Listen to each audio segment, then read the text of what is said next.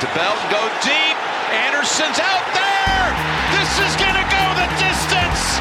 92 yards. Darnold to Anderson. What's going on, guys? Uh, welcome into the South Lot Football Guys podcast. I'm your host, Evan Newberger, joined by Robbie Larson and Adam Sidek here today, guys. How we doing?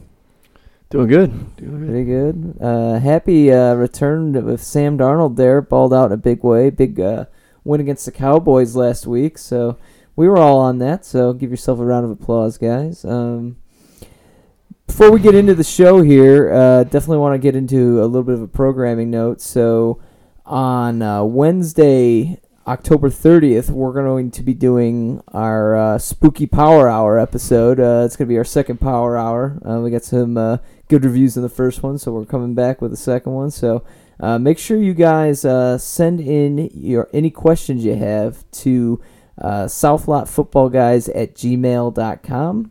And uh, yeah, we'll we'll take them on the show. It could be fantasy related, um, NFL content, anything to say. Gambling, Random Personal. questions you want to ask us? Financial. ask me some weird shit. I'll- Something about the Ravens. Probably can give a better uh, better financial advice than Nassib gave last year on uh, Oh God, uh, that guy just needed a shot. Hard Knocks. Yeah, I hate that guy. All right, uh, guys, why don't we get into a little news and notes here? Um, so, a couple big things happen. Uh, a couple high-profile cornerbacks getting traded. Uh, first domino to fall was uh, Marcus Peters going to the Ravens. Um, kind of looked like the Rams were imploding at that point. Another tough loss uh, in the division to the Niners, and then on Monday the news comes out that you know Peters is getting traded. Um, but sure enough, uh, they go ahead and they turn around uh, and they acquire Jalen Ramsey from the Jags for two uh, first round picks. So, uh, you know that's a that's an upgrade for the Rams. And uh, Jalen Ramsey is you know one of the premier corners in this league, and uh, Marcus Peters is is pretty good, but um, I think Jalen Ramsey's on another tier, and uh, you know this is a big upgrade for them. It should help the defense. Yeah, I, I mean, this was uh, after after seeing that Marcus Peters news, it, it was real scary for the Rams because they just put Aqib Talib on uh, IR too. So who who they have there to cover, but they ended up they shelled out to get Jalen Ramsey. It was two firsts and uh, what 2011 fourth. Yeah, I don't think they have a first round pick until the 2024 draft now. Oh Yeah, man, it's, it's, they're they got to win now. they're giving up, you know, prospects for players here. They're they're in win now mode. They're in a Uh, window. it'll be interesting because, you know, they run like m- mostly a zone scheme there, and Jalen Ramsey, you know, a lot better in uh, press man. So I, I wonder, you know, both those cornerbacks out, they might just completely shift up the scheme there defensively. It's not like they've been too good as is. So um, yeah, I think it's a huge upgrade for the Rams. Um, I think it's an upgrade for the Ravens too. You're asking Marcus Peters not to be the number one there. Um, you know, maybe he can play a bit, little bit more loose and get some of those big plays that he's been used to getting his entire career. Yeah, I think you make a good point there. Um, you know, you don't want the Nnamdi Asomugha situation where, uh, you know, he's a really good man cornerback uh, with Oakland back in the day. Uh, Eagles acquired him uh, mainly his own scheme, and uh, guys' play just uh, fell off the face of the earth, and um, you know he was never that same type of player again. So, uh, you know, Jalen Ramsey's an otherworld talent, though. I, I'd be surprised if you know he if he didn't ball out in a big way for the Rams. So. Um, in other news, though, guys, a couple quarterback changes uh, going on here. First in South Beach, These uh, are spooky. Both of these. Miami Dolphins. They are uh, moving on from the Rosen one. Three fabulous flyers. Oh man, the count. I'm sorry. I don't think Sorry. we were like use that yet, We hardly knew but you. I don't think we can anymore. well, we got to get it. For, in. tho- for those that don't understand this reference, uh, we're referencing Josh Rosen because he looks like the He count. looks like the count from just Sesame just Street. look at And a it- side by side picture. and it's clear as day. I It- mean, it's yeah, I think they're related, but you never know. second second cousin or something. Uh, they're definitely uh, hot tub uh, brothers. He was at that party, yeah. Uh, but yeah, uh, Fitzmagic, he's going to be uh, taking the reins now uh, in Miami. So he's got the revenge game against the Bills this week. Should be fun. But uh, yeah, Josh Rosen, we're sorry, but uh, yeah, moving on from you. Uh, on the other end, though, here we've got um, in Tennessee there was a shakeup as well. Marcus Mariota was benched in the middle of the game uh, last week. Tannehill came in, and uh, Vrabel came out this week and said that uh, Tannehill is going to be the starter uh, for this upcoming game. So, uh, pretty big shift there, guys. Uh, what do you think? Yeah, that's that that's pretty big. I mean, Marcus Mariota, he hasn't been the same in years now. He's just looked something looks off with him. I I think this is the right call for this Tennessee team. I mean, they're still could be playoff contenders realistically. This defense is really good, and they need somebody at least in the offense to be adequate. Yeah, I mean, I I still think Marcus Mariota is a decent quarterback and should absolutely be a starter in the NFL. Um, and you know, going back to the year he broke his leg, he was playing like an MVP candidate and had that team um, had that team winning games, and you know, he, he even won a playoff game in Arrowhead. But I, I mean, you look at this Titans offense; it's it's very much your smash smash smash I can't say smash mouth um, scheme, run the ball heavy. You got the hog mollies out front. Um, but Mariota, I mean, even going back to college, he's more of a, you know, West Coast, um, you know, fast pace Spread. spread um, QB, and you know that's not what he has been the entire career, his entire career in uh, in Tennessee. So I think it's probably time that you know he moved on, and um, he'll get another shot somewhere for sure. Yeah, very interesting because his uh, whole college career he was you know out of the gun in Oregon, and um, I I don't have the stats here because I'm just thinking of it, but I bet he takes um, his percentage of snaps under center is probably one of the highest in the NFL. Uh, at least that's the way the Titans kind of run their game plan. So uh, you know, very uh, interesting contrast uh, between you know what he experienced in college and, and what he's been subjected to in the NFL. You know, it's been a couple of years now since we've seen him play at a dominant level. Um, he's he's more of a game manager at this point. We've we've talked about this off the air that um, it's hard to evaluate the Titans' offense because um, you know you look at somebody like Corey Davis and you know you're not seeing him make a lot of plays for a first round pedigree, but Marcus Mariota is not exactly putting the ball in the best spots. So um, you know it's it's a tricky situation. I think this is the good a good move for the Titans going forward, though. Um, you know it, it's pretty clear that Mariota at this point, the way he's playing right now, is not the answer uh, for a team that has playoff aspirations. Um, you know, not to say he can't uh, recover uh, his form from years ago, but uh, I think it's a good chance to get Tannehill in here. I wouldn't uh, take too much away from his performance last week. I know it was shaky, but um, you know, give the guy a week of practice, uh, first team reps, and you know, let's evaluate him on that. Definitely think it's the right move right now. Yeah. All right. Um, why don't we uh, get into our week five recap here, guys? Um, Six. Or yeah, week six recap. Excuse me. Um, we did okay with our locks, guys. Um, it was uh, it's it's been you know we've been grinding on these, but um, you know we were finally able to hit all three. So um, starting it off. Sorry, I just gotta pull these up.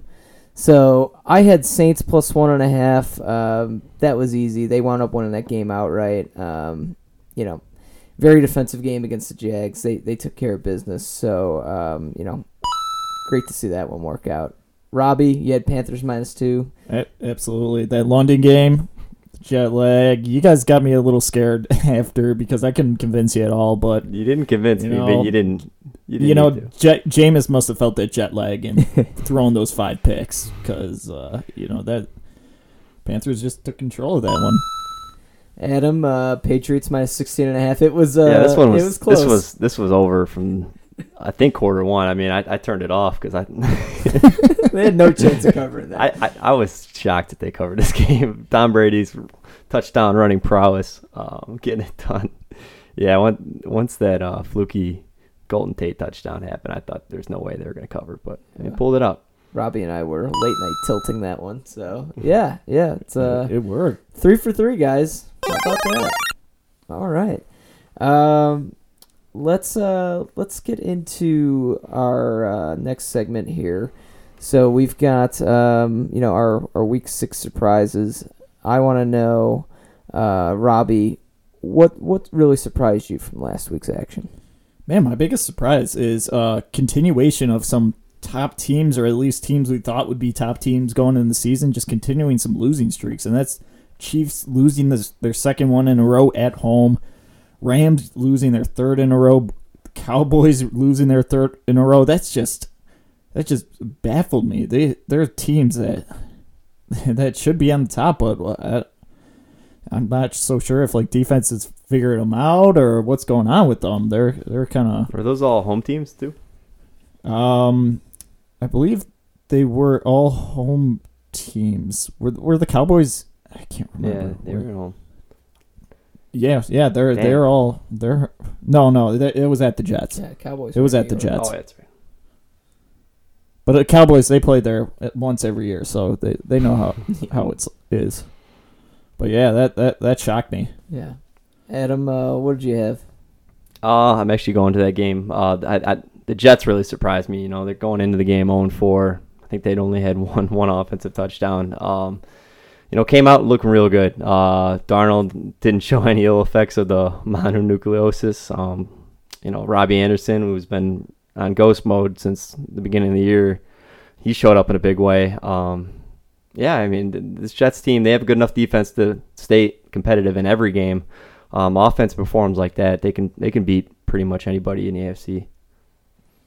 Yeah, for me, um, I'm uh, I'm gonna go to the Seahawks. I uh, I was really impressed with the way they fought back in that game. F- uh, fell behind early on uh, in Cleveland on the road. You know, long way from home for them.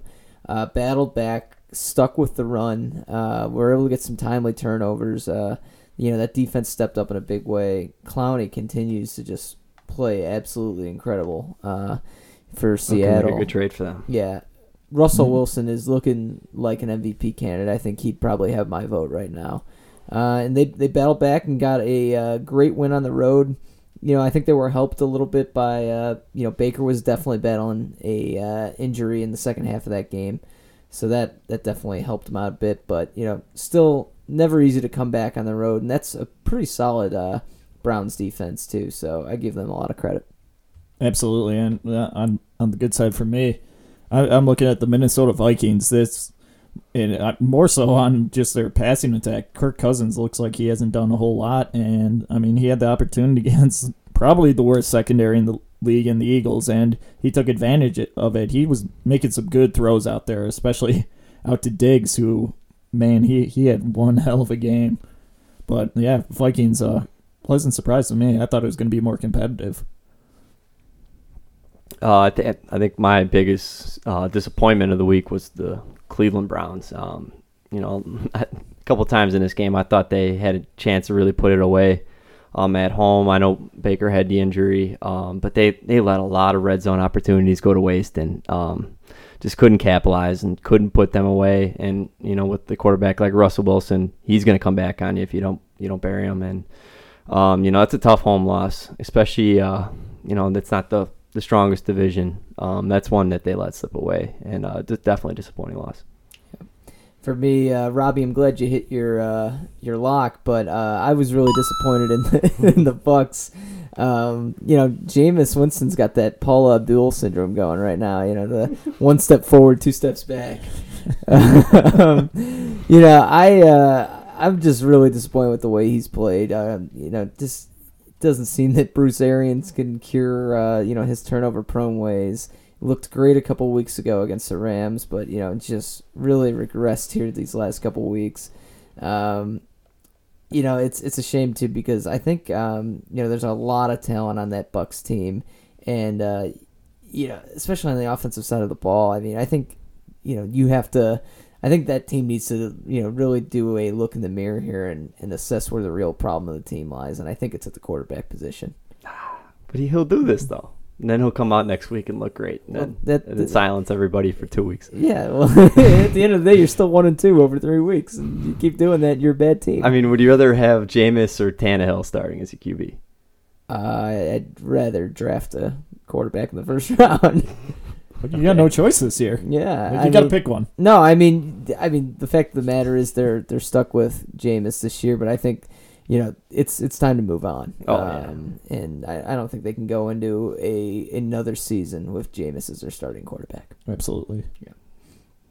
All right, guys. Um, so that'll do it for our surprises. Why don't we get into Fugazi or for real? Hey, Fugazi, Fugazi, it's a wazi, it's a woozy, it's a.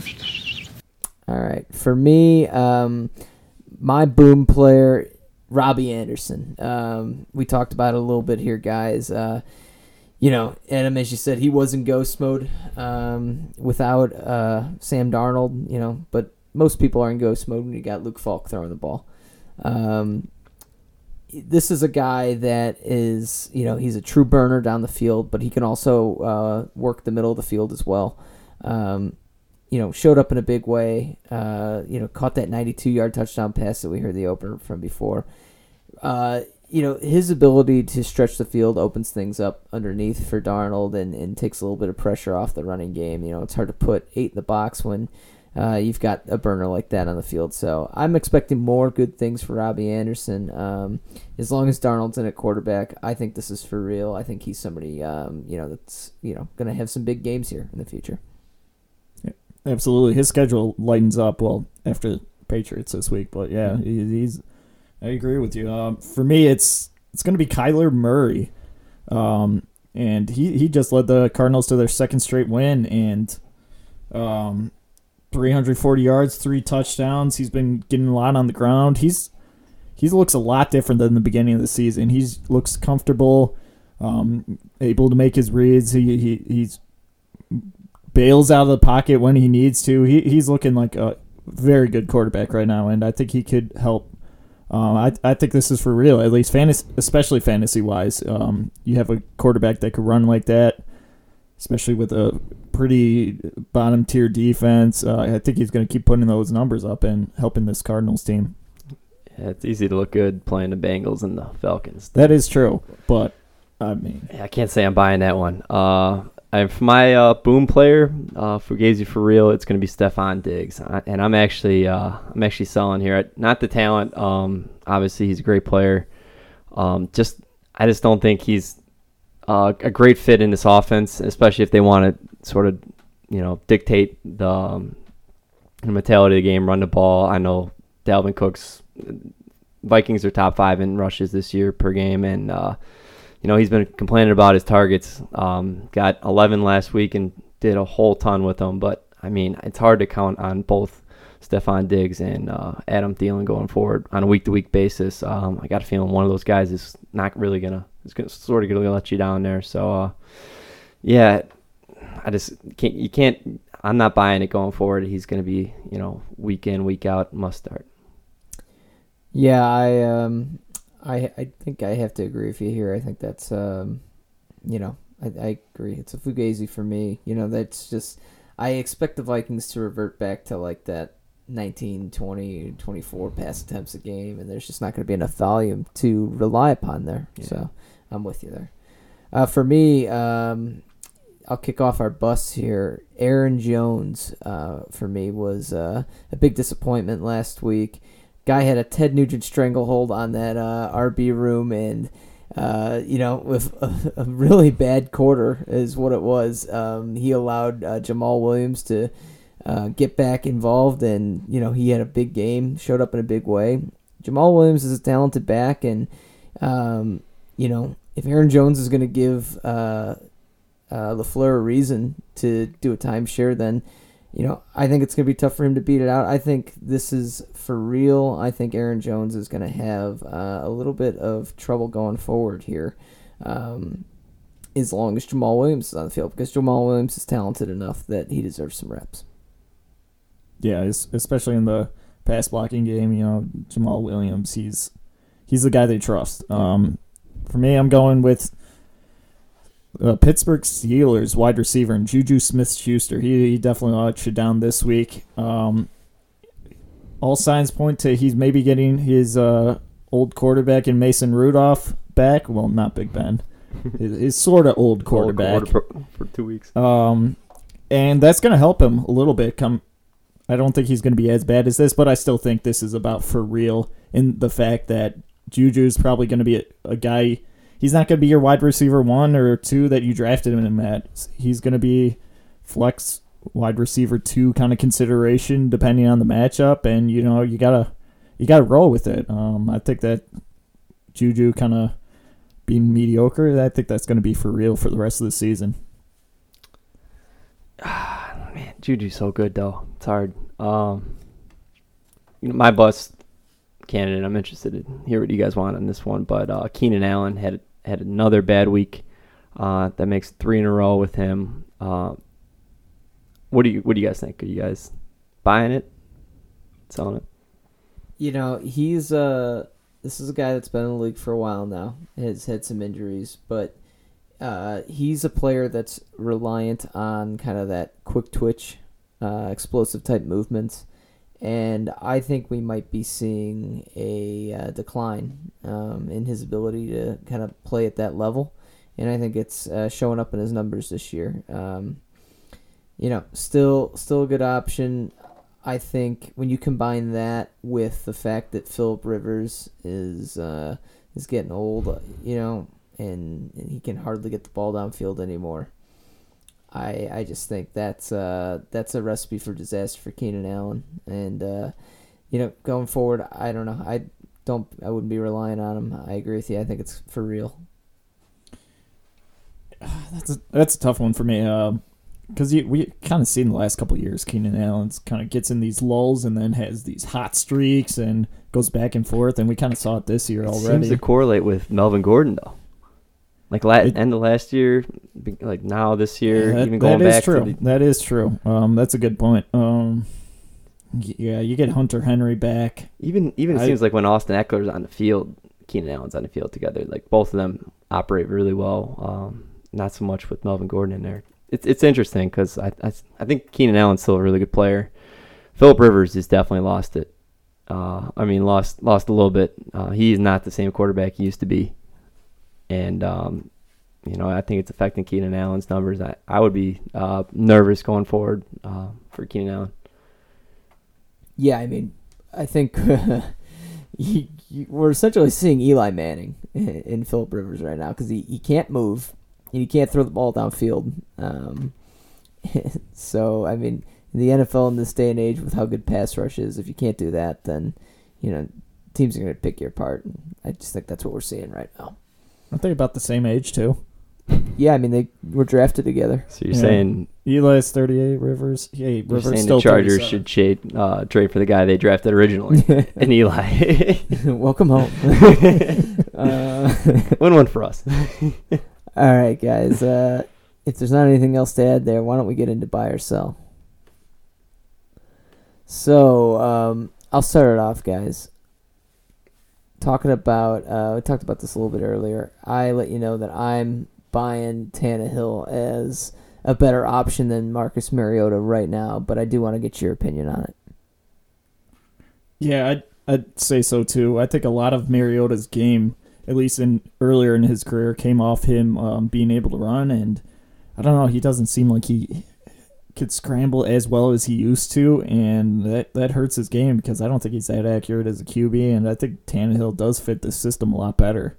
So yeah, I'm buying in Tannehill being better option than Mariota here.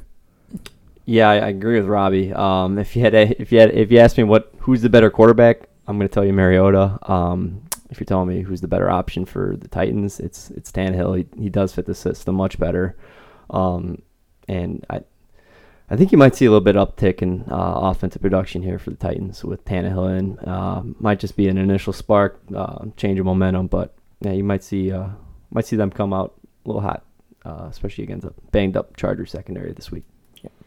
Yeah, I mean it's it's been a year and a half now, really, with uh, just suspect offense out of that team. So, um, you know, it's it was time for a change. Yeah, I'm I'm buying it as well. We'll see what Tannehill has. I don't know that it's necessarily the long term answer for the uh, organization, but uh, might give him a uh, a nice uh, B12 shot right now, though. Uh, Adam, what's your buy or sell? Um, 49ers, NFC title contender. Um, you know, this feels bad because I was really down on the 49ers going in the year, but uh, they've proved me wrong. Um, that that front seven is, you know, finally those first round picks are coming together. They're they're they're looking like a really strong unit on the defensive side, and you know they're playing complementary football on the offensive side. They're not getting too too wild with things. Um, you know they they have their playmakers and they get them the ball in space. Um, they're creating a lot of easy yards. Uh, Kyle Shanahan in the offense, and you know if you you can move the ball in this league and play defense. Um, I know they still struggle a little bit in uh, the red zone. Robbie Gould's actually been struggling a little bit too, which is surprising. But I I see this team as a NFC title contender and at least a uh, you know contender in the NFC West there. Yeah, what's Robbie Gould at this year? He's something crazy at like sixty percent field goals made. It's, it's just good. bad. Um, but I I'll, I'll agree with it with a lot of what you're saying. Um, this 49ers defense, it's looking like it's for real, and I think that's going to really help them. Garoppolo, he's he's a great game manager, and you know that's all you really need from a QB um, when you have a defense who's looking as good as these guys are. And I think he does enough with this offense that um, to be able to move the ball, get enough points that the you could let the defense do their thing. And yeah, they're looking good as a unit. Yeah, I'm. Uh, I was a little bit suspect. Um, I was concerned. I wanted to buy into the Niners uh, based off what I'd seen um, before last week, but the problem was they hadn't really played a good team yet, and Mhm. um, you know, playing the Rams on the road, I uh, I had the money line, and, and they came through. Um, it was it was very interesting to see them come out and play as well as they did on the road. Uh, that I mean, that stadium was it was practically a home game for the Niners. Um, Rams Rams got to work on that, but uh, you know the way that their defensive line is playing right now um, is is just phenomenal. Uh, they're they're generating so much uh, pass rusher in their, their uh, base packages. It's um, you know it's it's truly impressive. It's it's become the uh, core of this team. Jimmy G, while he's not exactly lighting the world on fire, he's managing the game well, and you know they're they're not asking him to do too much because they've got uh, they've got a great running back rotation there that does not include Jerick McKinnon, and uh, you know it's it's just uh, it's it's really driving this team to victory. So um, yeah, I'm, I'm buying it. If you can run the ball this well and play good defense, as you said, Adam, you know you're going to be able to be a contender. All right, uh, Robbie, what is your buy or sell? So last cou- couple of weeks, Chargers have been very. They've been struggling offensively. Do you think these offen- Are you buying or selling into the these offensive woes continuing? Yeah, I'll I'll be quick on this just because we, we kind of touched on it already a little bit. But yeah, Philip Rivers is uh, not the quarterback he once was. Um, you know they're they're banged up on their offensive line. Um, you know it, it does not appear that uh, you know this defense is as good as we thought they might be going into the year. So um, no doubt the loss of Derwin James is affecting them. Um, but yeah, in terms of you know this Chargers offense, I, I'm I'm buying that, that this is uh, this is something that we're going to see continue. Static. Yeah, I'm- I, I got to buy too. Um, man, it's tough. I I think Melvin Gordon's sort of finding his way here first two weeks. I, he'll be better than what he's been playing. Like, but uh, I'm hopeful. But un unless Philip Rivers, he's he's really struggling to move inside the pocket, like you said, and you know he's throwing up a lot of ducks, and it's hard. You got to make. Uh, those playmakers have really got to make plays on the balls, or else he's going to throw a lot of picks, and that's what you've seen this year. Um, yeah, I, I'm buying the Chargers' offensive role is continuing. Yeah, They, they got to run the ball more. yeah, yeah. I mean, it's kind of tough to run the ball when, like, what Evan said was this defense is just not doing them any favor. They're getting down in the game pretty early, and yeah, I'm I'm with you guys. I'm going to buy that it's going to continue for a little bit, just because. Um, I mean, this offensive line looks like it's struggling to push the line at all. They've got they're in Tennessee this week, and then they followed up in Chicago. That's two tough matchups to try to get going from. And yeah, Two and six.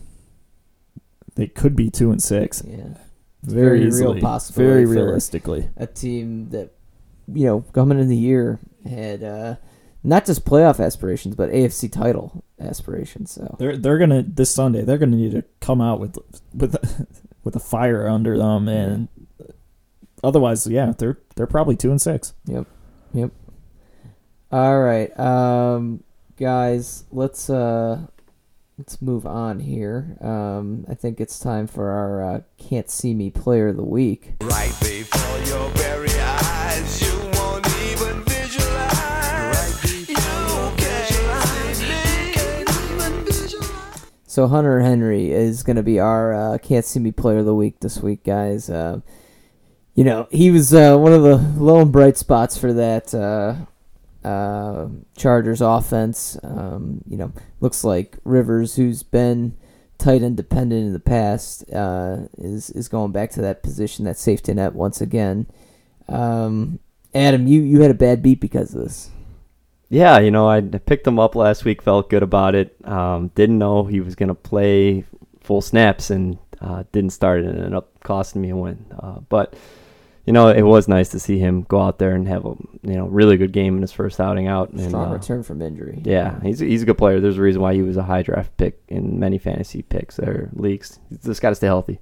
That's been his uh, that's been his problem. Yeah, that's true. I I mean, it, it was crazy for them to take two and a half quarters or so to finally realize that they should just give it to Hunter Henry. Um, honestly, what I'm thinking about this game is, at least for him, that this was kind of maybe a, just a boom for him. I don't I don't expect him to come back next week and do close to the same thing because you're looking at um, the Steelers defense. I, I mean, most of us didn't realize uh, he was playing until what Saturday before. I mean, that that Steelers defense had no time to prep for him, and I think that it took the Chargers a little too long to finally realize that, and it was a little too late.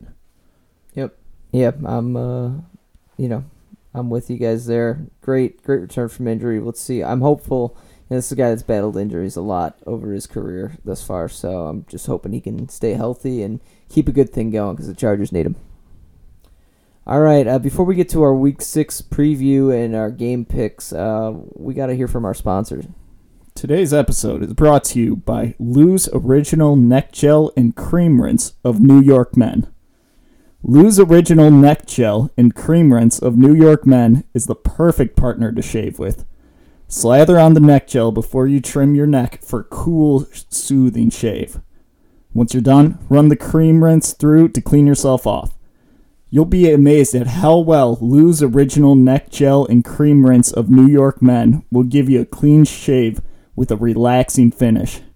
I don't think I need to spell it out for you any longer, and I believe the Northeast will be the first to agree with this.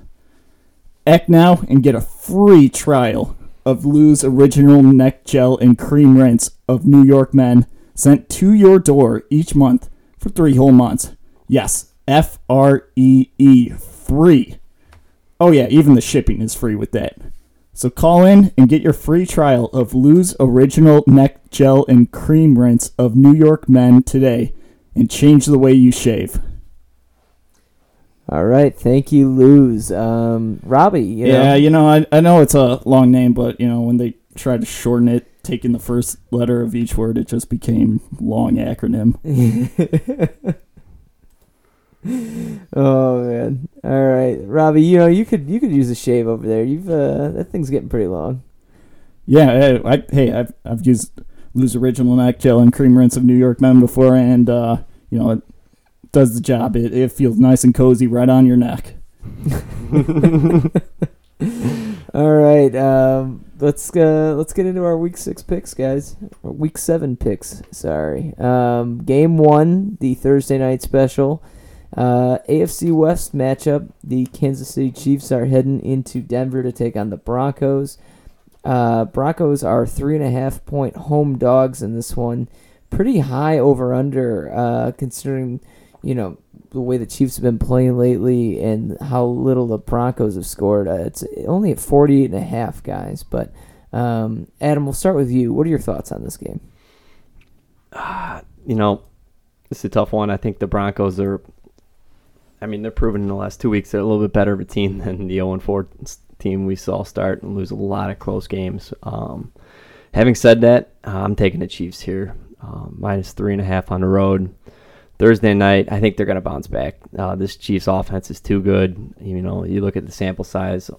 I'm not going to overreact to two weeks compared to you know the the 20 some games of Patrick Mahomes' dominance.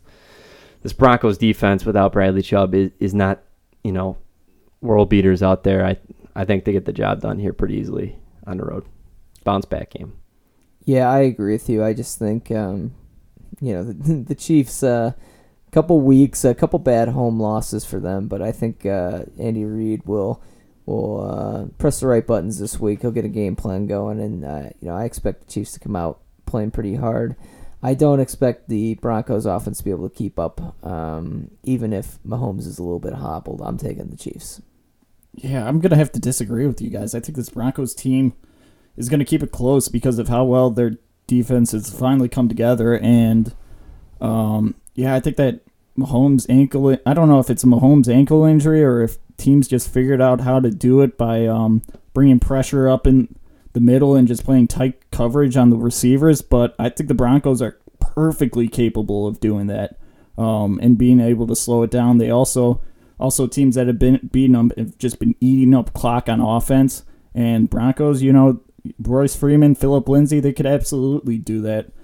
And this is why I'm also really liking this under here, 48 and a half. I think that's a little high if Broncos come out with a game plan to try to eat up this clock and keep it keep Patrick Mahomes in check. Um, it's going to be a low lower scoring game than you'd expect and also Thursday night games they're usually lower scoring than you'd think.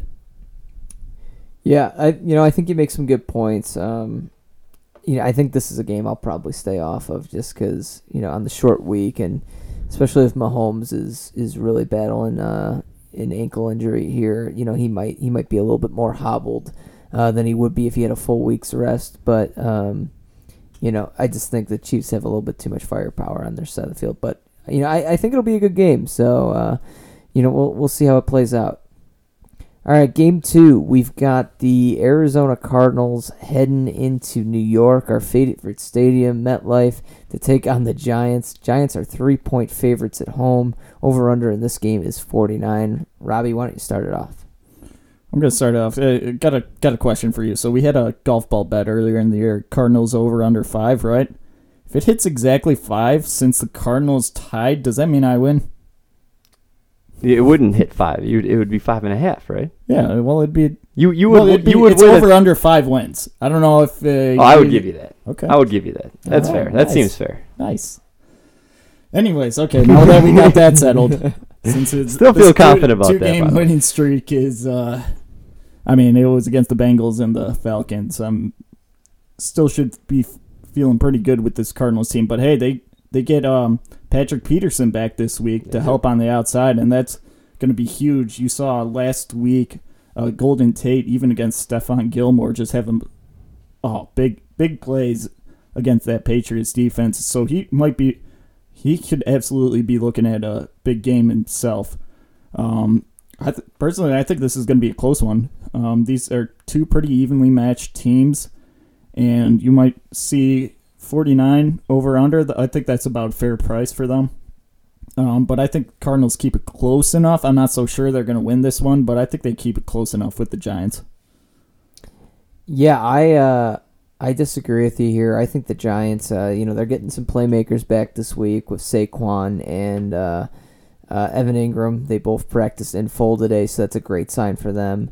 Uh, they battled hard against the Patriots last week on the road. I was really impressed with how they looked there. Um, I, I think they should be able to um, win this game against the Cardinals. Uh, I'll take the three points. Uh, you know, if it was three and a half, I might feel a little bit worse about it. But um, you know, I think they should be able to cover the three, especially at home. Uh, you know, they just got uh, some offensive playmakers that are coming back. I, I just think uh, you know they'll they'll give the Cardinals fits on defense. Engram is going to feast, though. Oh yeah, I mean, it's a, I love the Giants here minus three at home. Um, I mean, you haven't seen Daniel Jones with Saquon Barkley yet, and uh, you know that, that looks like it's going to be the combination going forward for years to come. So I, I think they're going to come out, um, you know, all, all all guns blazing here. Um, especially if they get Sterling Shepard and and uh, Engram back as well. I think they really take control of this game. I'm not completely buying the Kyler uh, breakout yet. Uh, They played two terrible defenses. Um, I sort of think he sort of regresses back to back to normal here on the road. Um, I'm excited. I think the Giants uh, win this one big. You think the Giants defense is good?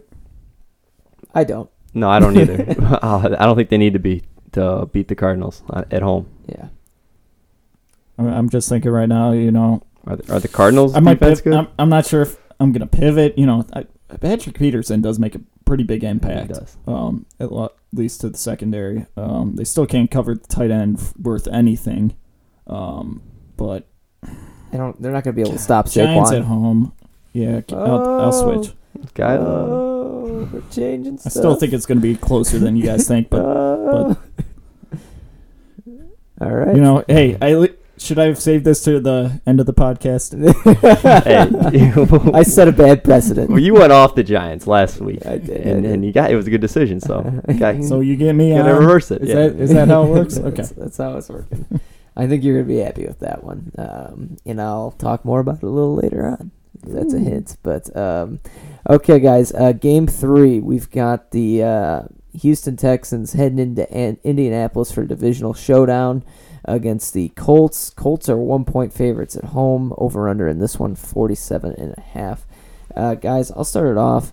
You know, ultimately, you got two very uh, even teams. And, um, you know, I think what makes the difference here is you got the Colts coming off a bye. They've got a chance to get healthy. Um, Brissett's been pretty solid this year.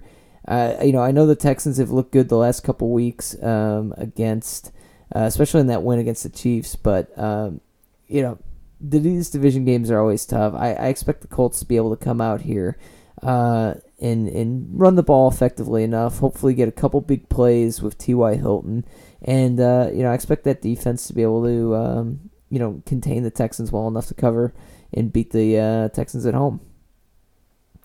Yeah, this is an interesting game for me. Uh, you know, I'm probably not gonna probably not gonna bet it. Uh, I could see this going either way. Um, you know, division game.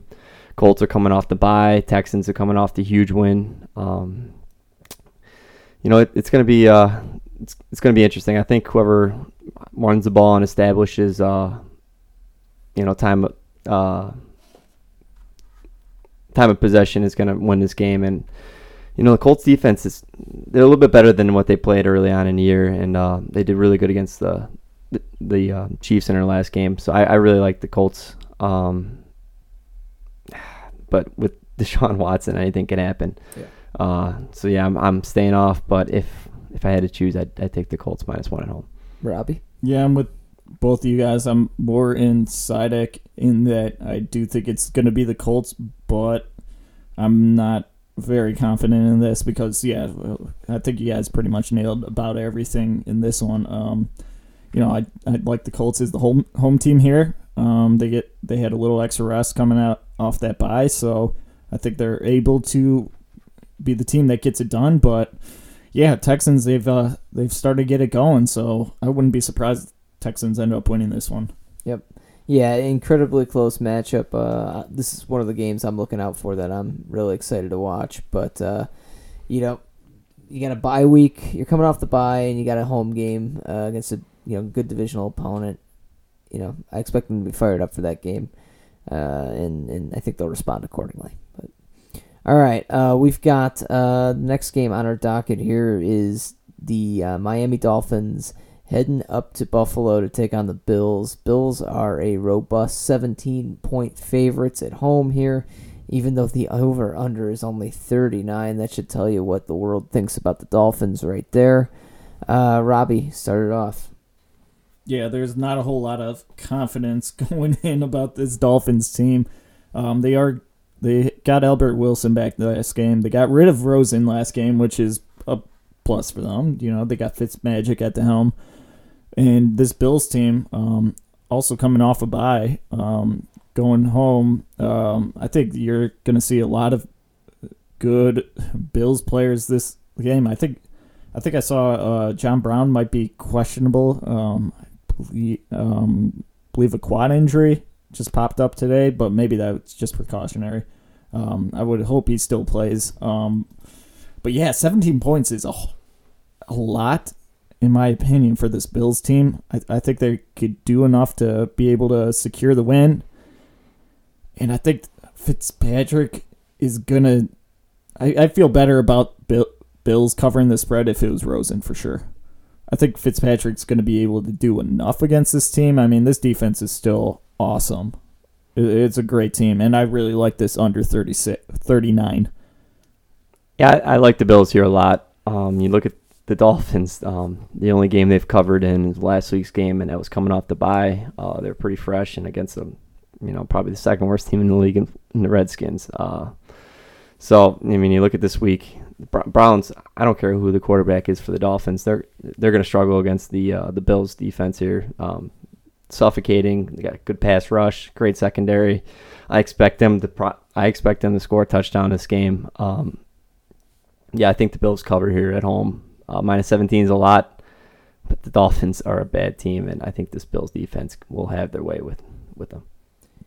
Yeah, you know, I was kind of on the fence. I've I've been leaning Bills, but I I think I'm I'm getting really comfortable with the fact that I think, you know, Fitzpatrick is kind of like Jameis, where he can either go off and uh, he can throw for 400 yards and really light it up, or he can have a four or five interception game and, and look completely lost out there.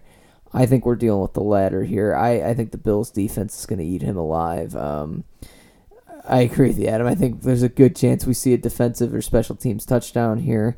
Um, I like the Bills to cover the 17 at home. That that place will be routed up, and uh, you know they're they're a pretty solid team. So, all right. Uh, if there's nothing else to add, let's go on to our next game here. Another divisional uh, battle. It's the Minnesota Vikings heading to Detroit to take on the Lions. Um, two dome teams, and uh, the Lions are actually one point dogs at home. Over under in this game is 45. Adam, why don't you start us off?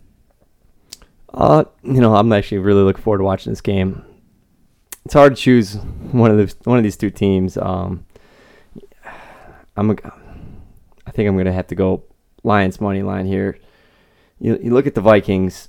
You know they've looked fantastic in five of their games and looked pretty bad in the two games in their division um, against the Packers and the Bears. And you know I think that may continue here. I, the Lions are they, they've really gotten jobbed the last two games. Um, I think they're going to be motivated at home here. I, yeah, I, I, I take the Vikings, or I, I'm sorry, I take the the Lions uh, money line here at home. Yeah, can we talk about how screwed the Lions have been this year? I mean, well, first game was kind of their fault for letting the Cardinals come back and ending up in tie, and then Kansas City game they had a fumble on the one yard line that Kansas City was able to run back, and then this whole BS like uh, hands to the face not only once but twice, and then also uh, not ca- called fumble. pass interference, and yeah, a lot of The fumble things that was called an incomplete pass after taking four steps. Yep. My God, Man, the Lions got screwed on Monday night. yeah, they did. I, I'm just I'm just wondering. I'm I'm kind of diverting here a little bit, but why don't they do like you know uh, AFF? They had that like uh, sky judge, right? Just like looking at the plays the whole time. Why can't the NFL do that? Like they they've got the resources. I I, mean, think that would make too much sense. I mean, why? It, it's not 1960 anymore. You don't need every all the refs to be on the field. You could have some using the technology that we have now to. Anyways, um, that, that would make the, the NFL a progressive league, and we know that's not the case. that is true. I think that it's is a, pa- true. yeah, it's a pace of play issue. I, I wish that you know the refs But even just had. still, I wish the refs just had somebody in in their ear, be, like you know, Yeah, able no, to no, kinda you have tell them to- on the replay, just be like, hey, you know, I understand real time what you saw there, but after seeing the replay, like you got to pick that up. Yeah, exactly You like know. that. I mean, you could have a guy up in the booth. You could have two. You could have a whole team. Like they'll be able to look at it and in real time be like, "Hey, yeah, you know, that's probably not the right call." Yeah. And Yeah. then honestly, just at that point, just get rid, rid of ca- challenges too. Those eat up a chunk of good time. But Wow, wow, Well, that's if you're gonna- revolutionary. I mean, if you got it, why not use it? Wow. But you all know right. that sounds like a lot lot of money for the NFL to be spending on anyway. So never mind. Those refs aren't even full time. They're not even full time. But back to Vikings line. Back to Vikings Lions. So, as I was saying, this is a Lions team that's gotten jobbed um, lately, and I think this Monday night game is going to get them absolutely fired up. I I was surprised they were dogs at home. I think this is uh they should have at least been like one point favorites here. I think they're still being insulted by the Lions, which is um I, I said Lions it may have came out like Lions, but um, it's it seems like people are still not buying into this Lions team, and I think they're absolutely wrong. Wrong. I think this Lions team is actually better than the Vikings right now. But that, but even still, I think this whole team advantage is going to be key for the Lions to get it done. Yeah, you ain't lying. No, I'm not lying. I was gonna say you really the way you say line and lion is very similar. Yeah, how I do you, how do you say noticed. Lionel Richie? Uh, Line Richie. Um, for me, guys, I'm actually uh, gonna differ from you here. I uh, I think these are another. This is another case of two pretty evenly matched teams. Um, when I think about it, though, I just think the Vikings are a little bit uh, more well-rounded. Um, you know, I think the Lions have the edge at the quarterback position, but um, you know, I I don't think that's going to be enough to move the needle here. I, coming on a the short week after playing on Monday night and after a heartbreaking loss to the Packers like that, I I just wonder if there if there's not going to be a little bit of a hangover from that. You know, I could see you can make the counter argument that they're going to come out hungry. I don't know. I just got a feeling that there's going to be a little bit of a hangover here. Vikings are a good team. Uh, I expect them to establish the run early. Uh, it'll be a slugfest. I like the under here. I'm, I'm imagining a pretty defensive game, low scoring. Uh, but I'm going to take the Vikings. Yeah, I looked under there too. Yeah. Um, yeah, I think it's two defensive teams, so I, I do like that. Yeah. Um, you know, one of the things that's concerned me with the Lions is that they have not been able to run the ball as effectively the last few weeks as we really thought they would have. And, um, you know, I think it cost them in that Packers game for sure. Uh, they got in the red zone. And, uh, you know, when the passing windows got tight, they weren't able to uh, punch it in with the running game. You know, I think what they were one of one of four, one of five in the red zone in that game uh, in terms of converting to touchdown chances, and I think that's a direct uh, indictment of you know how their running game has played the last couple weeks. So, um, it, and against a tough Vikings defense, I think that's going to continue. Uh, I like the Vikings here. Anything else to add there, guys? Are we good to move on? Okay, we're gonna stay in the NFC North here. Uh, the Oakland Raiders are heading to Green Bay to take on the Packers.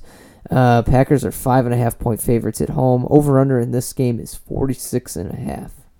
Uh, Robbie, what do you have?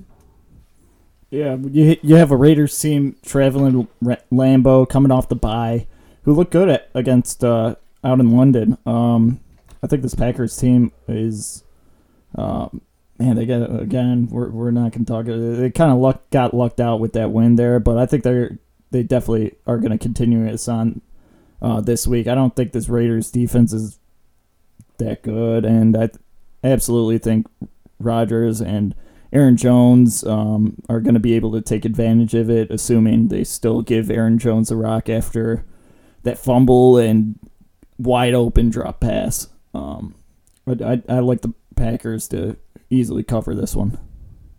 Yeah, I think I like the Packers here too at home. Um, you know, I think the Raiders, like Robbie's mentioned, with the um, you know being over in London early, it, it might have been a fugazi win for them against the Bears. You know, they've had a bye week. Um, The Colts on the road too. they did. They did. They did. Maybe not. I don't know. I, I just don't trust. Um, you know, they have a good run run defense, and if uh, the Packers are good at anything defensively, it's against it's stopping a run. So I think if the Raiders are to beat the Packers, they're going to have to do it through the air. And uh, it looks like Tyrell Williams is not playing. Yep. It also looks like Darren Waller got locked up to a three year extension, nine mil a year just came through. Um, Oh, really? Yeah. Breaking news on the pod. breaking news. Um, but yeah, I don't. I just don't think they have enough uh, to beat this Packers team, and you know, hopefully, hopefully the wideouts for the Packers play a little bit better than it did on Monday because that was atrocious. Um, you know, they they were lucky to get a win out of that game, but uh, I think Aaron Jones bounces back here, and I think the Pack get it done at home. Yeah, I, I'm taking the Packers as well. I think they got too much firepower on the offensive side of the ball. Um, I- you know, I expect them to be able to run the ball well. I think it's going to be a pretty balanced uh, rushing attack with Aaron Jones and uh, uh, Jamaal Williams. So I, I'm expecting, uh, you know, a tight, you know, them to kind of own the ground game there. Um, I know the Bears had trouble running the ball against them, but you know, again, might have been uh, issues with uh, just a little bit of jet lag there, as, as Robbie would uh, say. But um, you know, this this Raiders defense is uh, is okay. Uh, nothing special though. Um, Aaron Rodgers should be able to you know do what he needs to do at will here. Uh, I'm gonna take the back. All right. Uh, anything else to add there, guys? We good to move on. Good. Move Okay. on. So let's uh let's go on to our next one. We've got the Jacksonville Jaguars heading into Cincinnati to take on the Bengals. Um, Bengals are three and a half point dogs at home. Uh, over under in this game is forty three and a half. Uh, Robbie, looks like uh, you've got a strong take on this one. Yeah, I've got a strong take about this. Jaguars, um, you know, their their defense hasn't been looking too good lately. Um, this Bengals defense, on the other hand, can't get really anything going offensively. Um, Minshew didn't really last week have a bad game, but I I would expect him to bounce back against this Bengals defense. Um, I think it's going to be a close game here. Um, I think the Bengals can take it at home, but and I'm I'm going money line there but I'm still scared about this Zac Taylor offense. I'm I'm not sure he's a good coach at all. I I, I I've got to see him use the run game uh, pretty well, and uh, man, they've got Joe Mixon. They should be able to make something work with him, regardless of how bad of an offensive line they have. I mean, it was bad last year. So I I want to I want to hear your guys' takes on this. Uh, I also got the Bengals money line and probably feel just as nervous as you do. Um, you know, I think this game's either going to be a Bengals win or a Jags sort of whoop them. Um, the reason why I'm going with the Bengals is this Jags D has really looked vulnerable against the run. Um, losing Jalen Ramsey's not going to help. I know he hasn't been playing the last couple weeks, but um, you know, not not knowing or not knowing if he's coming back, you know, what that situation was. Now he's gone. Uh, you know, it can't be good for that defense knowing that. And uh, you know, I, this Bengals offense has too much talent at home here not to get things going. and if they don't, then I think you're right. Zac Taylor might not be the coach. Uh, not be a good coach in the NFL, but you know this Bengals secondary is decent. Um, Minshew struggled last week against a good secondary. I think he'll bounce back, but um, might not be have might not have an explosive game, and I, I think the Bengals sneak one out here and, and get the win at home for the first one of the year. Yeah, I, I'm gonna take the Jaguars here, guys. I think uh, you know this this Bengals defense has uh, looked uh, pretty porous at times. Um, I think Minshew will be able to move the ball through the year. Uh, had a tough time against a very good Saints defense last week, but um, I think it's a far stretch to say that the Bengals defense is anywhere close to what that Saints defense is. Um, you know, I, think you guys make some good points about you know the Bengals offense being able to move the ball. Um, for me though, I, I still think the Jags have enough talent on that defensive line to really cause some havoc in this game. Uh, that Bengals offensive line is just so bad. Um, I mean, I think Calais Campbell could wreck this game and, and just tear things up for the Bengals. Um, I- I'm taking the Jags here. I'm feeling pretty good about it that they can cover the three and a half. All right. Uh, next game we have is the uh, Rams are heading into uh, Hotlanta or not so Hot Hotlanta lately uh, to take on the Falcons. Um, the Falcons are actually three point dogs at home. The over under in this game, the highest of the week, 54 and a half. Adam, break it down for us. So last week we all, I think we all saw that Saints line, and we wondered what, what, what was going on with that one. Yeah. Um, that was, you know, I Saints should have been favored in that game. I'm looking at this line. Rams minus three here. I don't know what the Falcons have put on film to show that they can cover three points, uh, or could cover with uh, three points here at home against a team like the Rams. Um, you know they looked pitiful last week in the desert. They haven't looked good all year. Um, you know I was on them last week. We thought this team might rally around Dan Quinn, and they did not. And it didn't look like that team was cohesive whatsoever. They'll get big plays in the fourth quarter when it doesn't matter. Um, but I, I'm not, I'm not putting any faith in this team. I don't know what's going on. I think the Rams bounce back here. They're too good of a team. Um, maybe the added juice of getting Jalen Ramsey helps even even more. But I love the Rams here minus three on the road. Yeah, that that Falcons team is another too talented of an offense team, but just led by absolute poor coaching. And like you said, yeah, they've been getting a lot of their numbers in garbage time. And this Rams is team is way better than that Cardinals team.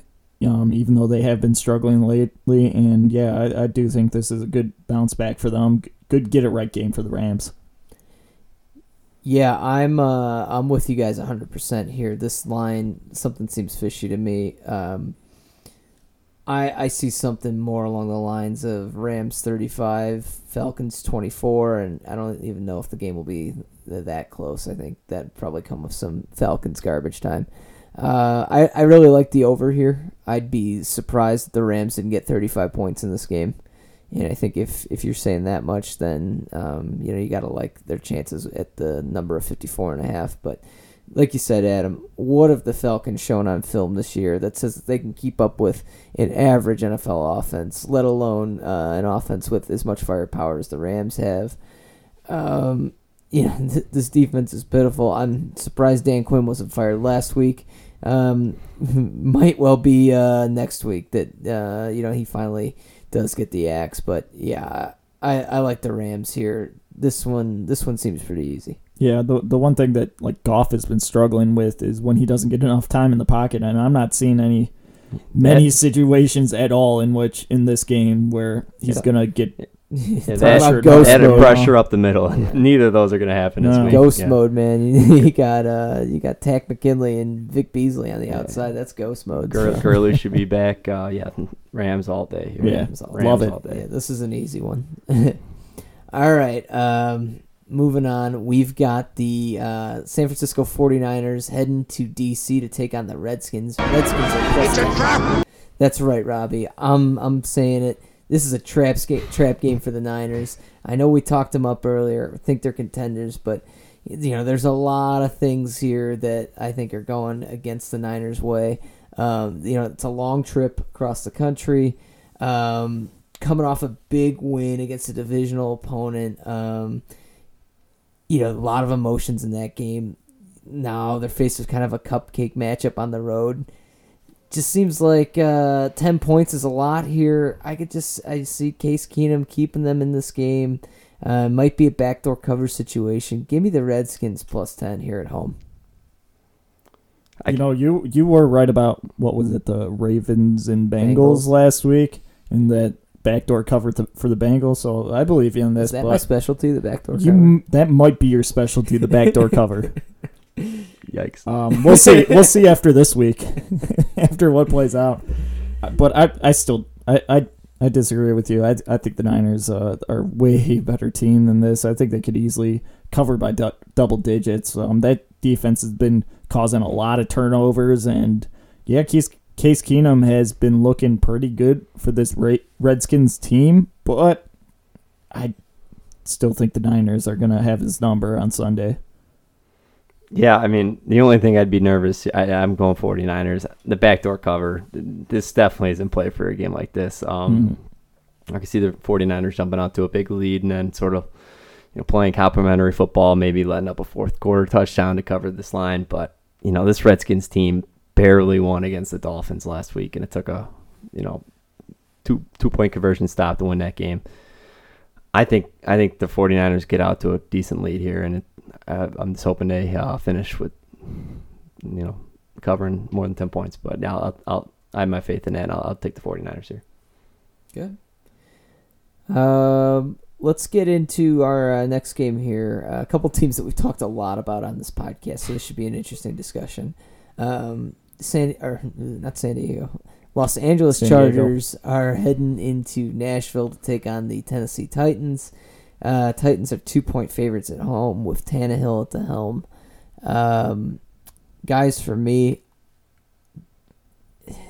two desperate teams, but something I don't know. I just got a gut feeling that the Chargers come out here um, extremely desperate, knowing that um, in all likelihood, especially with you know as tough as their schedule is, season might be on the line this week. Um, don't want to fall to two and five.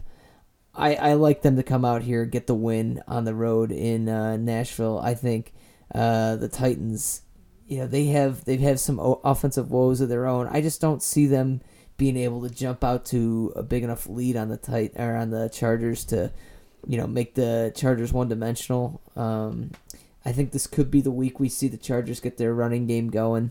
Um, for me, I think you can take Chargers money line here. Uh, just think they're going to come out desperate. Well, I, you, you kind of got me to flip to the Chargers last week, and that didn't work out too well. So uh, I'm sticking with the Titans.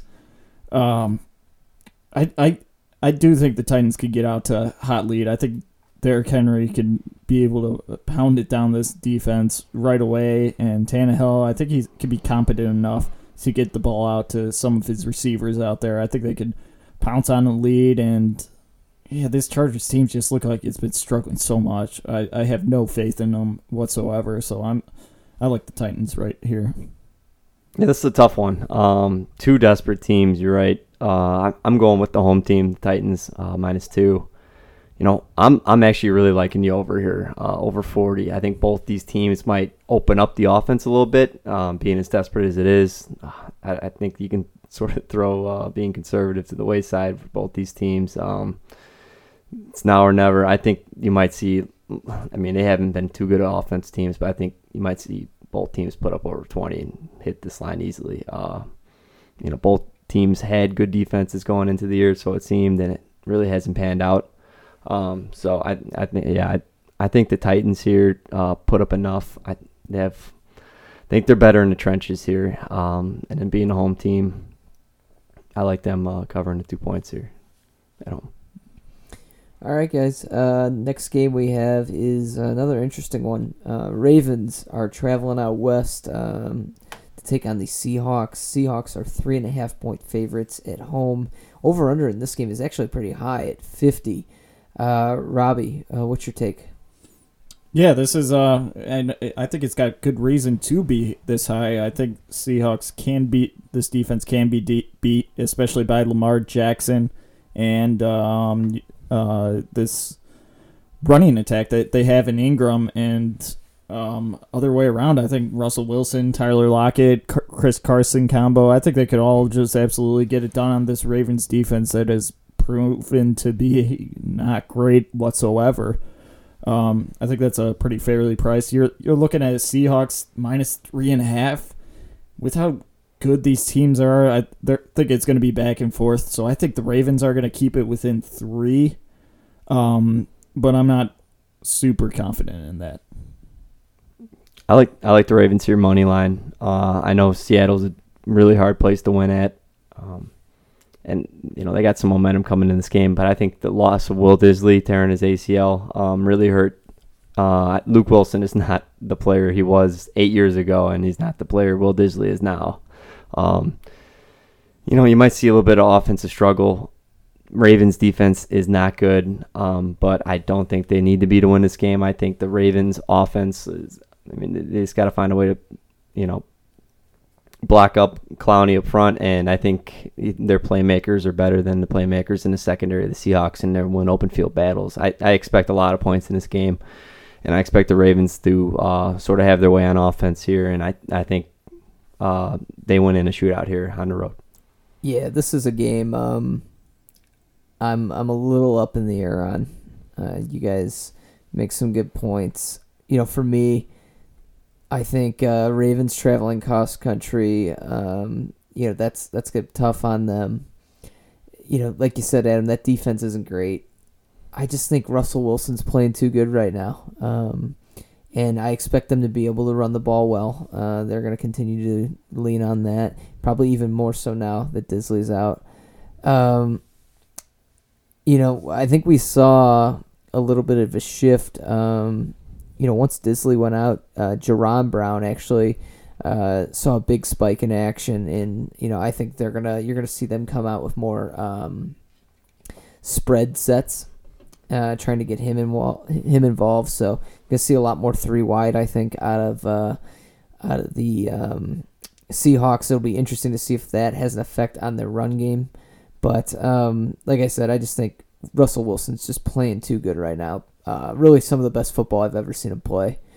And uh, you know, minus three and a half at home. Uh, I I think you got to take uh, the great quarterback here. So going Seahawks, but probably a game I'm staying away from. All right, uh, guys, let's move on to our next one. We've got, uh, I think it's uh, America's Game of the Week on Fox. Um, the uh, New Orleans Saints heading to Chicago to take on the beloved Bears. Uh, Bears are actually three point favorites at home here. Very low over under at 39. Um, interested to get your guys' thoughts here. I'll start it off. I'm actually on the Saints. Um, you know, it looks like Mitch Trubisky's going to come back for the Bears, which is uh, good. You know, you might hear otherwise from some fans, but I, I think, uh, you know, Trubisky's definitely an upgrade over Chase Daniel. That being said, though, um, you know, this is probably going to be uh, one of the best defenses they play all year. Um, you know, the Bears have not run the ball well at all um, this year. I don't expect that to change this game, and I think if you make the Bears one dimensional and you ask Trubisky coming off of a shoulder injury uh, to non throwing shoulder, uh, you know, to have you, but um, I still think you know the Bears are a little too one dimensional right now to beat uh, this good of a defense.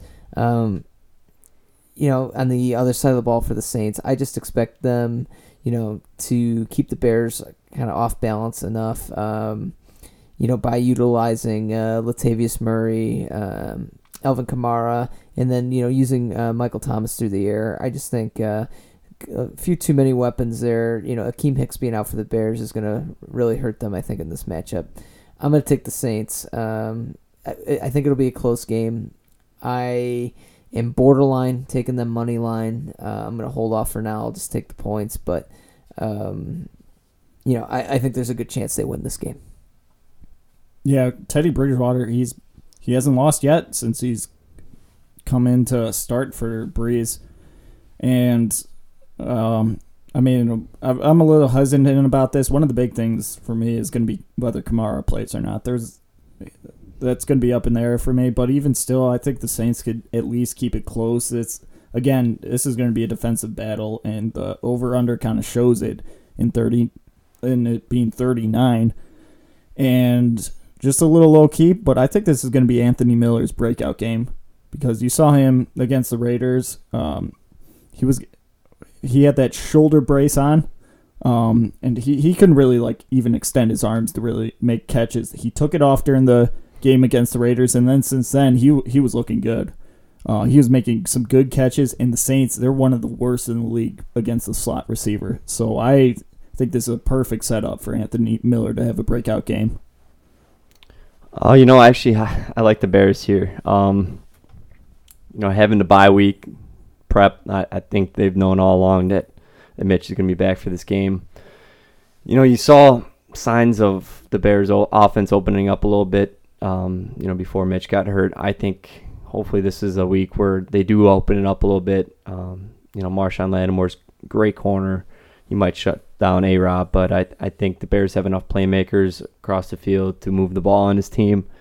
And then Saints offense, they've looked great since Teddy Bridgewater's been in. Um, I am very nervous about Alvin Kamara, and even if he does play, I do not expect him to have a good game.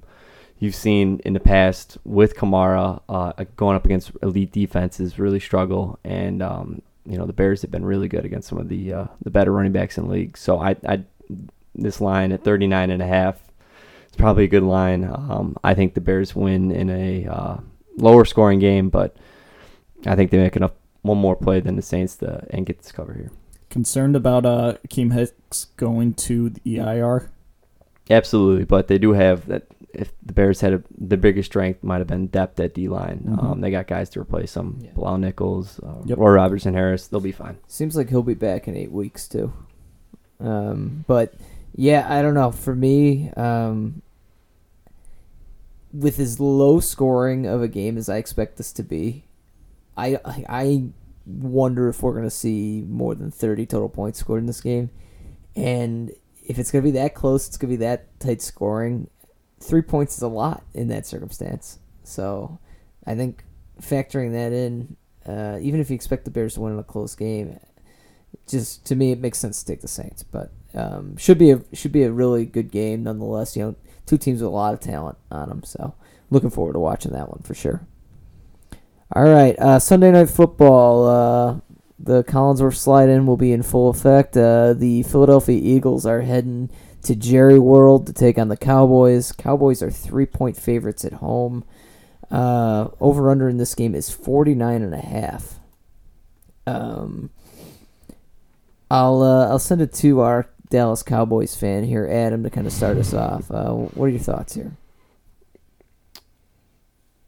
It's hard because you know I I don't feel great about this one. I'm taking the boys at home minus three. The Eagles have been sort of a Jekyll and Hyde team this year. They've lost to the Falcons on the road. They they got killed on the road at um, Minnesota last week, um, and then they've you know won on the road against the Packers. Looked really good at home.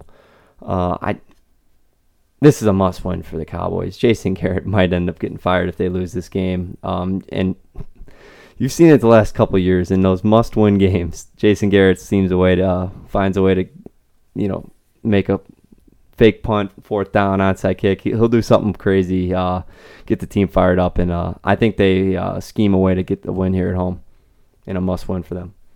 They're the better team too. Yeah, for me, I'm actually uh, I'm thinking Eagles here. Um, you know, three points on the road again, in what should be a pretty close game.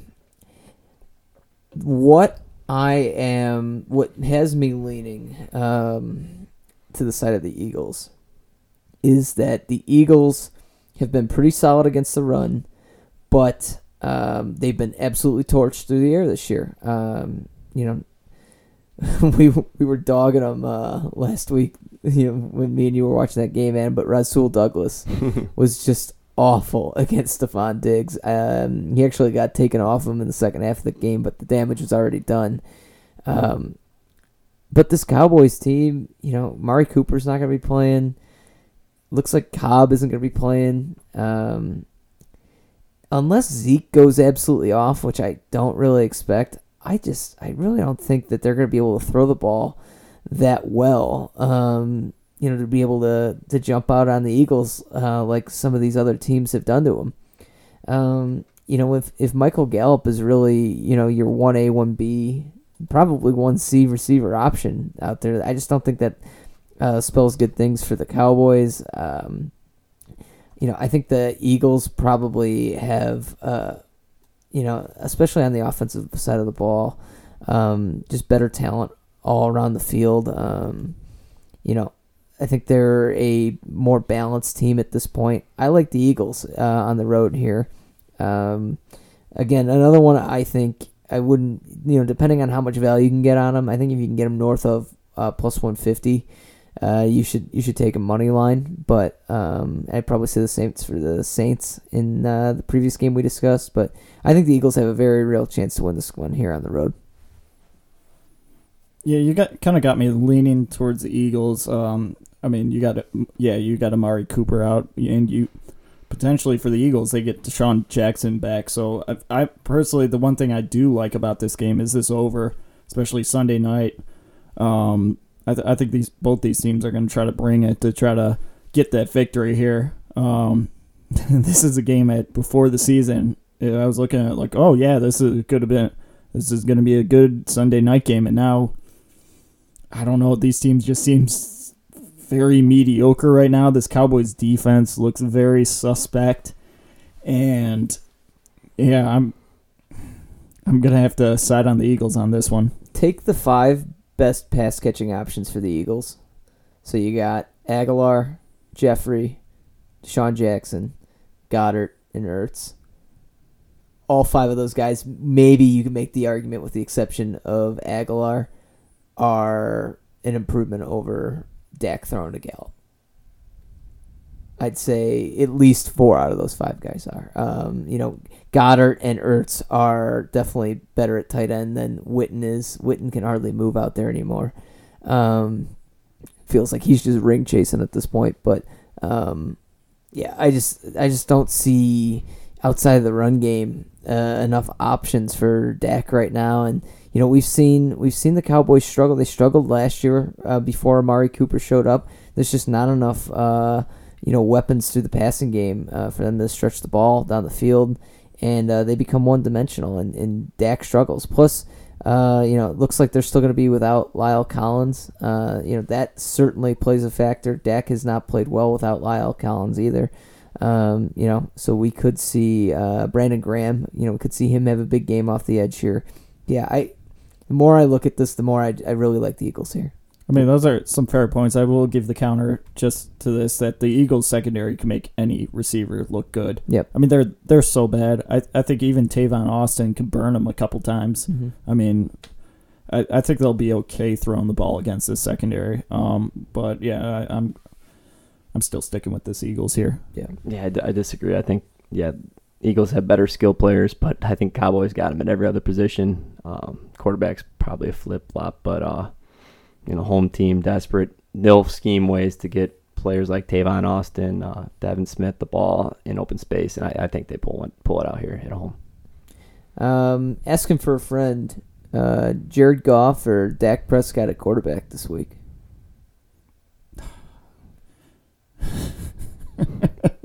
Jared Goff. Oh, that's a good one actually because you can't really trust either of them. Yeah, yeah. but One's playing- one's playing the plus matchups. Falcons. Both Eagles. Eagles secondary is bad. is as Man. bad as the Falcons. It's bad. It's bad. They're I'd- both I'd- bad. I'd probably Goff is safer for sure. I feel like he is. Goff is I feel safer. like he is. Dak. I don't know. There was there's something that came out like Peyton Manning kind of talked about all the flaws of Dak Prescott in like a video a couple weeks ago, and since then, um, the Cowboys have been losing. I don't I don't know. This this Some- video is apparently behind a is it on, like, a paywall that I haven't seen and, and like ESPN. I don't know. The I Manning haven't family seen makes it, their but- cut. You know. Brad Paisley in the video too. Uh, Manning doesn't Yeah, do he- anything for he's free. starring as Dak. Oh, okay. Oh God. all right, all right, guys, we ready to move on? Yeah. Monday Night Football. Uh, we've got the uh, New England Patriots heading into New York to take on the Jets. Um, wow, they're gonna play two games in two nights there. They did this earlier this year. Yeah, they did. Wow, that, that still surprised me every time I realized that. Anyway, yeah, Patriots heading into New York uh, to take on a very busy uh, uh, MetLife Stadium with the Jets. Um, the Jets are actually nine point uh, dogs at home here. Over under in this game though is only at forty two and a half. So pretty big spread considering uh, the over under. Um, guys, we're actually we're all on the Jets here. Robbie, why don't you uh, start us off on why? Yeah, I'm I'm probably the most hesitant here on the Jets. Um, yeah, nine is a, lot of points. They they showed that that they could be pretty good with Sam Darnold. Um, I haven't had an update check on like C.J. Mosley when he's going to be coming back, but that defense is still a really good defense for the Jets. Um, hon- honestly, this might be the toughest offense the Patriots have seen yet this year. They haven't really seen a whole lot of anybody, but that that defense is still good, which gives me the hesitancy. Um, but on the other hand, I don't know about you guys, but this Patriots offense, I think, is getting a lot of help from def- the defense making turnovers, especially if like Josh Gordon doesn't play. I think it's going to be a tougher time for them to move the ball. I don't know what you guys think about that. Yeah, I mean, I I think they'll win, but I do think the Patriots will struggle here. This is a Monday night game.